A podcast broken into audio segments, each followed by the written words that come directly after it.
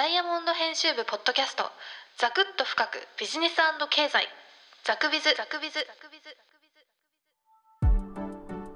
ダイヤモンド編集部ポッドキャストザクビズ。今回はダイヤモンド社の書籍編集者の方に年末年始におすすめの本を紹介していただきます。本日登場いただくのはダイヤモンド社で書籍を編集していらっしゃいます藤田優さんです。取り上げる書籍は13歳からのアート思考という本と知覚力を磨くパーセプションという本です。ザクビズザクビズ。ザクビズ藤田さんよろしくお願いします。よろしくお願いします。藤田さんこの13歳からのアート思考いきなりページをめくると、えーかなり面白い展開になってましてまず、えー有名なクロード・モネさんの「睡蓮」という絵が、えーこの本には、えー載っているんですけれどもあの水面に、えー緑色の、えー睡蓮の葉っぱやですね、えー花が咲いてるあの絵ですね。もしお聞きの皆さんこの睡蓮が頭に思い浮かばなければモネ、睡蓮などとググっていただければ、えー出てくるかと思います。こちらの、えー睡蓮の絵がこの本を開くとバッと載ってるんですけれどもこの絵に関して、えー面白いエピソードがこの本に書かれているそうなんですけども藤田さんどんなエピソードなんでしょうか？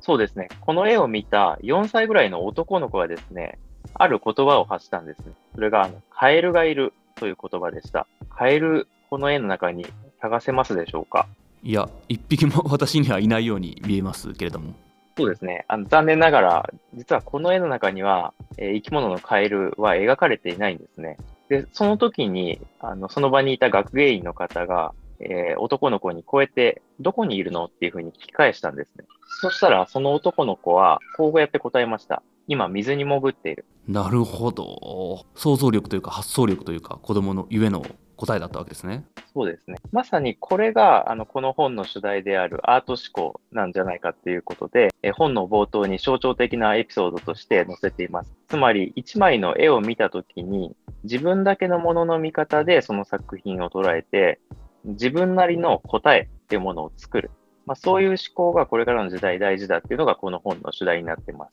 えーこちらの本は、えーすいませんということは、えー子供が絵を見るためのこう感覚を磨くようなことが書いてあるという本なんでしょうか？そういうわけではないですね。アート思考というのは決して、まあ、アーティストになるための方法とか、えー絵が上手くなるための考え方とかいうものではありません。えー制作活動の過程でアーティストがやっているような思考法を一般の人が実践できるように再構成したいものだというふうに考えていただければいいと思います。まあ著者の末永さんは、アート思考というのは3つの要素があるというふうに言ってまして、1つ目が自分だけのものの見方で世界を見つめる。2つ目が、えーそこから自分なりの答えを生み出す。で、3つ目がそれによって新たな問いを生み出す。アート思考というのはこの3つの思考プロセスで成り立ってまして、自分だけの視点で物事を見て自分なりの答えを作り出すための思考法だというふうに言えると思います。となるとこれもしかして、えー大人とかビジネスパーソン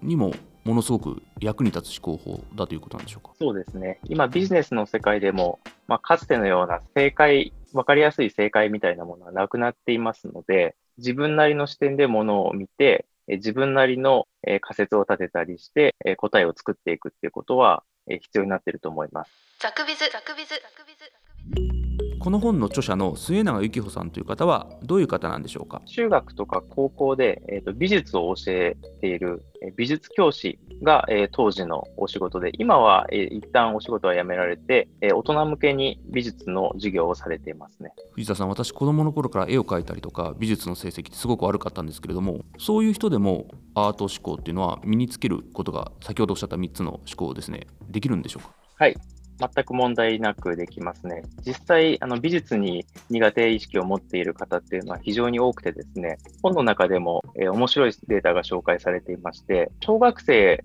の人気科目っていうのを調べると、実は図画工作ですね。図工っていうのは非常に人気科目で、えーベスト3に入ってますが、中学の美術になった途端に、実は非常にランクがガクッと下がってですね、えー全教科の中で一番人気がなくなる科目が美術だというふうに言われています。そうなんですか？それはなぜなんでしょうか？やっぱり美術になった途端に、えーデッサンの技法だとか、えー美術史の知識だとか、そういうものが問われるようになるので、あなたは美術のセンスがないですよっていうのを直接的にこう教育に言われているような状況があ生まれてしまうっていうのが一番大きな要因だと思います。ザクビズ。ザクビズ。ザクビズ。藤田さんどうしてビジネスパーソンに役立つかもう少し具体的にさ先ほどのですね3つの思考法を、えー深掘りしてちょっと教えていただけないでしょうか？まあ、なぜそのアーティストがやっているような思考法が重要なのかとつながってくると思うんですが、えアートっていうとどうしても我々ってこうアート作品の方に目が向いてしまっていて、えー別に自分は絵が上手くなりたいわけじゃないんだけどとか、えーすごい彫刻が作りたいわけじゃないんだけどっていうふうに感じられると思うんですが、著者の末永さんによると、アートっていうのは実はその目に見えている、えー作品というのは、え地上に出ている、まあ、タンポポでいうところの花でしかないというような言い方をされています。タンポポっていうのは、実は、えー根っこがあって、えー根っこの部分がものすごい長いですよね。それと同じで、実は、えーアートの世界にも、まあ、興味の種っていうふうに著者が呼んでいるもの、まあ、根本的な関心があって、そこから、えー膨大な探求の根が伸びていると。この根をの伸ばす探求の過程こそがアート思考の本質、アートの本質であると。で、この探求の根を伸ばす方法を、えー我々がな学んだ方がいいんじゃないかということで、アート思考の重要性を語っています。なるほど。著者の末永幸穂さんは、えーそういうふうにおおっしゃってるわけですね。子どもの方や、えー大人に、えー接する中で、えーこのアート思考の必要性を感じたということなんでしょうかね。はい、そうです。ザクビズ。ザクビズ。ザクビズ。ザクビズ。藤田さんもう一冊の知覚力を磨くパーセプションこちらの本は、えーどういう内容の本なんでしょうか？この本は、えー思考の前提となる認知であるパーセプション、知覚について語った本です。まあ我々、こうビジネスの時に大事なのは思考だというふうに考えがちなんですけれども、実は思考のその前提に、上流には知覚というものがあります。つまりどこに目を向けて何を感じるのかとか、感じ取った事実をどう解釈するのかとか、そういうまあ認知活動のまあ初動と言えるような部分が実はすごく大事なんだということですね。思考力だけで帳尻を合わせられる時代っていうのはもう終わりつつあるというのが先ほどのアート思考でも、えー関連してきますが、そのためには、えー知覚力、まあ、目で見たり、えー耳で聞いたりする力、それを磨くべきだというのがこの本のテーマになっています。その発想は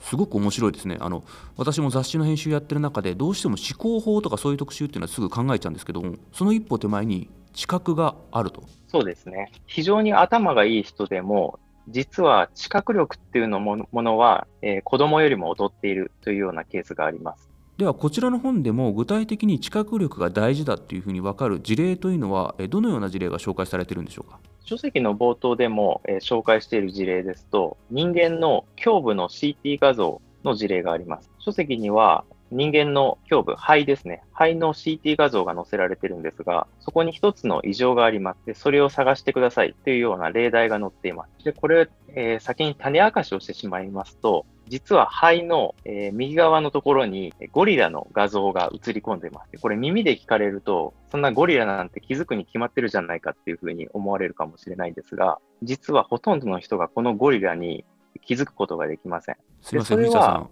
私もはい。全く気づきませんでした ゴリラにはい。ぼ僕もです。で、これって我々が医師としてトレーニングを受けてないからなのかっていうふうに思いがちなんですが、実は、あの、恐ろしいことにそうでもなくてですね、えー医師を対象にした調査があるんですが、え実際に、え熟練した24名の放射線医師にこの画像を見せたところ、なんと24名中20名がゴリラに気づけなかったというようなデータがあります。で、眼球の動きとかも測定してみると、20名中、まあ、発見することができなかった20名のうち8名はゴリラのところに目を向けることさえしてないと。で残りはゴリラを見ているはずなのに見えていないと。そういうデータもあります。これは明らかに、えー熟練した人でさえ、あるいは思考力がある人でさえ、知覚力が大きく欠損している状況があるというエピソードだと思います。ザクビズ。ザクビズ。ザクビズじゃあ藤田さんあの私も40代のえー前半なんですけれどもその思考のえー一歩手前にある知覚力が大事だと言われるとまあ確かにそうかもしれないと思うんですけれども大人になってから、まあ、40代前半とか、まあ、もっと大人になってからでもいいんですけれども、えー知覚力というのは磨くことができるんでしょうか？そのための方法がこの知覚力を磨くという本の中に書かれています。具体的には、えーイェール大学で、えー開発された絵画観察トレーニングというものを紹介しています。絵画観察トレーニングというのは、イェール大学のメディカルスクールで生まれたプログラムですね。先ほどの CT 画像のように、え医学生たちの間で知覚力の低下というものが非常に問題になってました。そこで、イェール大学のアーウィン・ブレーバーマン博士というのが、絵画を観察することを通じて、知覚力を高めるためのプログラムというものを開発しています。で、実際にこのトレーニングをやってみたところ、えー、わずか2時間半のセッションをやっただけで、学生たちの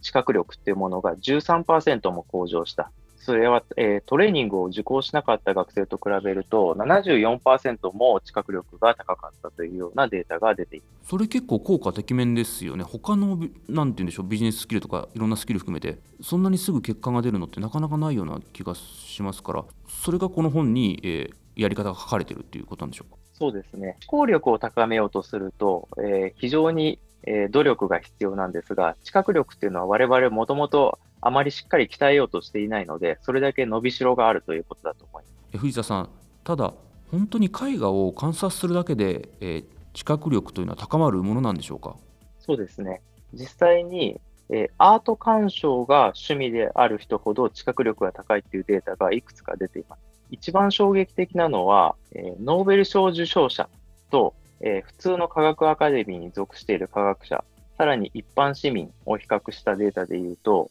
ノーベル賞受賞者の90%以上が実はアート愛好者だというようなデータがあります。あとはダイヤモンド社とも縁があるドラッカー。ドラッカーも実はアートを愛好していたことで知られています。ドラッカーのマネジメントの中にも知覚という言葉が非常にたくさん登場するということはご存知の方もいるかもしれないですし、